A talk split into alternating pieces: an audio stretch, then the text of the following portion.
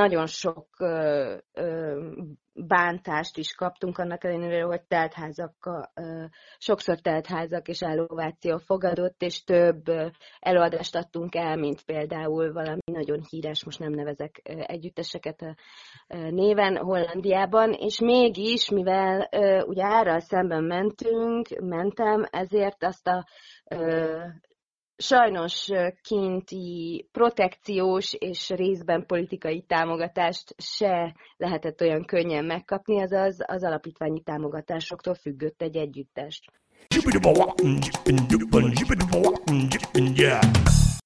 A telefonnál Kis Dorottya Éva. Szervusz!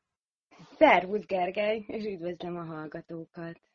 Dorottya, te hogy és miért mentél ki külföldre, és hát aztán hogy és miért tértél vissza, de most egyelőre maradjunk ott, hogy hogy kezdődött nálad az, hogy két évtizedet kint töltöttél. Igen, bizony, húsz év az gyorsan telik. Hát én, szóval én már így állítólag négy éves koromban eldöntöttem, hogy az egyik szakma, amit szeretnék, amivel szeretnék foglalkozni, ez a tánc és színművészet. Az egyik oka az volt a kimenetelemnek, hogy itthon annó a 80-as, 90-as években a táncvészeten belül csak klasszikus vagy néptáncot lehetett magas szinten tanulni, és én már akkor úgy gondoltam, hogy egy eklektikusabb felfogásom van a művészetekről, és a világról is, és nem, nem, nem, nem egyszerűen nem éreztem lehetőségét annak, hogy én olyan sok oldalúan ki tudjam tanulni a, a szakmát, a, amit én szerettem volna. Ez volt az egyik oka, hogy én külföldre nyitottam. Hát a másik az meg személyes, mm, és az sajnos az otthoni kapcsolódásommal függött össze édesanyámmal, akivel szép, szó, szép szóval, illetve nem volt jó a, aha, a, aha, aha. a kapcsolódásunk, és tulajdonképpen ez egy menekülés is volt, hogy túléljem azt, amit amikor már öntudatra ébredtem, tínédzserként, felnőttként meg tudnék valósítani. Tehát tulajdonképpen egy menekülés otthonról és aha, a, szakma, aha. a szakma felé való nyitott. Tehát egyszerre űzött valami el innen, és vonzott valami ott. Pontosan, igen, igen. És Így teljesen, teljesen vak, vakra mentél ki, tehát lesz, ami lesz, vagy, vagy volt valami, amire puhár, puhára érkezél? Hát nem, vakra mentem ki, lesz, ami lesz.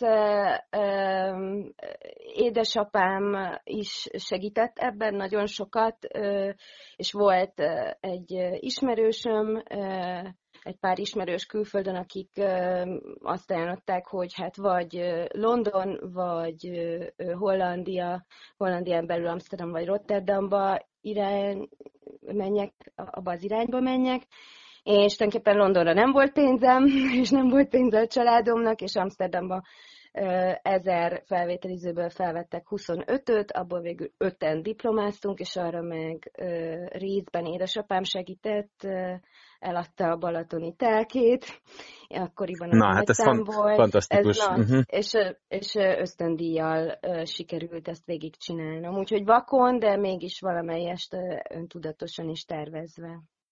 És hogy ment neked a, az átállás egy, egy más rezgés számú világban, egy másik társadalomban? Ez egy szerintem nagyon jó kérdés. Ez nagyon személyiségfüggő szerintem, illetve az, hogy ki hogy áll az élethez. Mivel nem volt a legkönnyebb gyerekkorom és tínédzserkorom, megtanultam reziliens lenni, azaz flexibilis.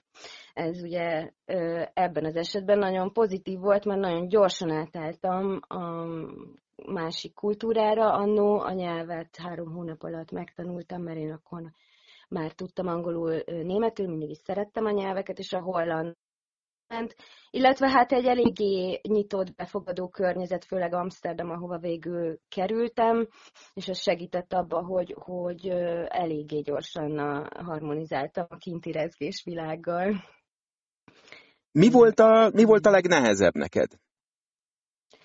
Öm, talán az pont a 20 év elteltével, a 15. évnél, 13. évnél kezdtem el érezni, hogy Teljesen minden, mit csinálok, mert ugye én egy táncszínhát alapítottam, illetve a tudományban is, szociológia, pszichológia, közgazdaságtan dolgot. És tök mindegy, hogy mit csináltam, úgy éreztem, hogy bár idézőjeles mi a siker, de hogy úgy érzem, hogy elég sok mindent leraktam az asztalra, nélkül, hogy ö, ö, Hát kemény munka volt, de, de, de, de sikerült egy csomó minden. Na várjál, várjál, menjünk, menjünk, menjünk, menjünk ezen végig, mert most át, akkor átsik, átsiklanánk két, két őrült fontos dolgot. Tehát egyrészt egy táncszínház, amit mondasz, másrészt pedig tudomány. Mi, mi, volt ez a, mi volt ez a színház, vagy mi ez a színház, és ezt hogy, hogy építetted fel?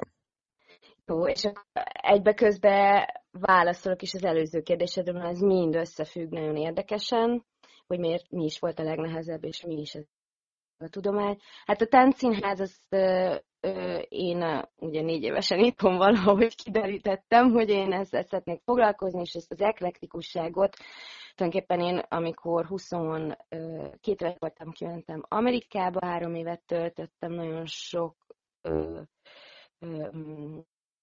színházi helyen, mondjuk így, és visszamentem Hollandiába 25 évesen ezt az eklektikusságot tulajdonképpen képviselni, azaz különféle műfajokat, tánc és zenei műfajokat ötvözve, a, és mellett a tudományt is a táncszínházon belül feldolgozva egy olyan együttest létrehozni, ami nem egy oldalon, egy oldalúan um, közelíti meg a művészetet, illetve emberi, pszichológiai, pszichológiai témákat dolgoz föl. És ez volt a The Kish Moves Fusion Dance Theater, és ez, ez a táncszínház tulajdonképpen 12 évig, míg én haza nem jöttem létezett, jól néztünk, Kínában voltunk, és ez teljesen árral szembe ment annó még, és ez a nehézségnek egy része volt, hogy kint is még annó Hollandiában tulajdonképpen ö, nem volt elfogadott, hogy a klasszikust mixeled a jazz, modern, urban, tehát a, az utcai, ö, vagy akár ballroom latin táncstílusokkal, és hogy elképzelhetetlennek tartották annó, hogy mégis ebből hogy lehet egy összességet alkotni, és ezzel sok-sok árral szembe menni nem könnyű, még Hollandiába se, és nagyon-nagyon nagyon sokat kellett teperni azért, hogy túlélje, és, és tulajdonképpen leföldelje magát ez az együttes, ami végül sikerült, de ebben például én elfáradtam. Mm, igen, ez... Hallasz még? Igen, abszolút te hallak. Csak a, az, el, az, elfára, az elfáradásnál gondolkodtam, hogy akkor rákérdezek, hogy hogyan ne gondoltam, hogy elmondod, de ha nem, akkor meg kiszedem belőled. Elmondom. Ez nagyon-nagyon élvezetes volt létrehozni valamit, ami még nem létezett egész annó Európán belül. Tehát ez, tudom, hogy történelmet írtunk, most már büszke vagyok. Azért én sokkal fiatalabb voltam, 20-as, 30-as éveim ben nagyon sok bántást is kaptunk annak ellenére, hogy teltházak, sokszor teltházak és ellováció fogadott, és több előadást adtunk el, mint például valami nagyon híres, most nem nevezek együtteseket a néven Hollandiában, és mégis, mivel ugye árral szemben mentünk, mentem, ezért azt a sajnos kinti protekciós és részben politikai támogatást se lehetett olyan könnyen megkapni, azaz az alapítványi támogatásoktól függött egy együttest. És lehet, hogy nagyon-nagyon sok előadást eladtál, és sok ember eljött állóvációval, de az sajnos nem fedezte az összes költségét annak, hogy létrejöjjön egy előadás, ami sokszor 70-80 előadásból állt.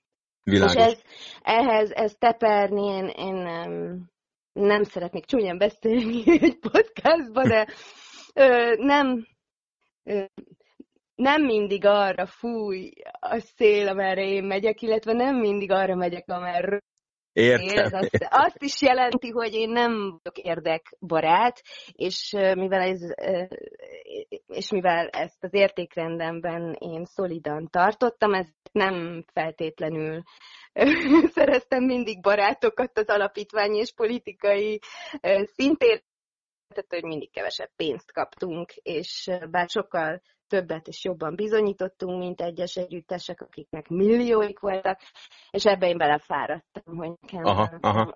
konstans a pénzek sikeresen, csak lehetett volna könnyebb is, és ebbe így belefáradtam, és nagyon-nagyon szerettem, nagyon imádtam, de úgy éreztem, hogy ennek a a periódusnak vége. Ez volt az egyik legnehezebb, tulajdonképpen visszafordítva az, az előtti kérdésedre is.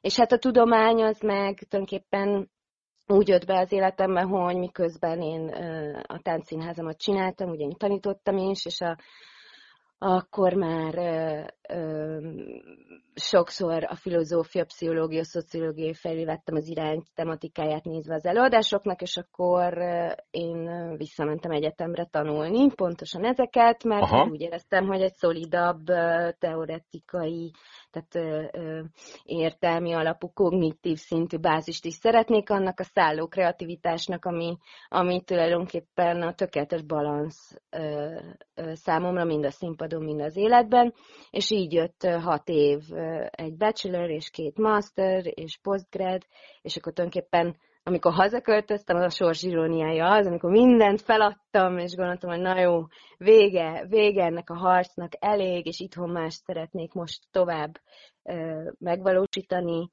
ö, akkor, akkor kért fel ugyanaz az egyetem, hogy tanítsak, úgyhogy innen jön az az utazás, amit öt évet csinálok tulajdonképpen, hogy kint még tanítok az egyetemen, és ö, ö, itthon megépítem a, az életem és az új, új vállalkozásokat. És, és hogy, hogy, tudsz, hogy tudsz így időbeosztásban, meg, meg egyáltalán létezni, hogy, hogy kint tanítasz, és, és itt, itt is építesz valamit, ez hogy zajlik?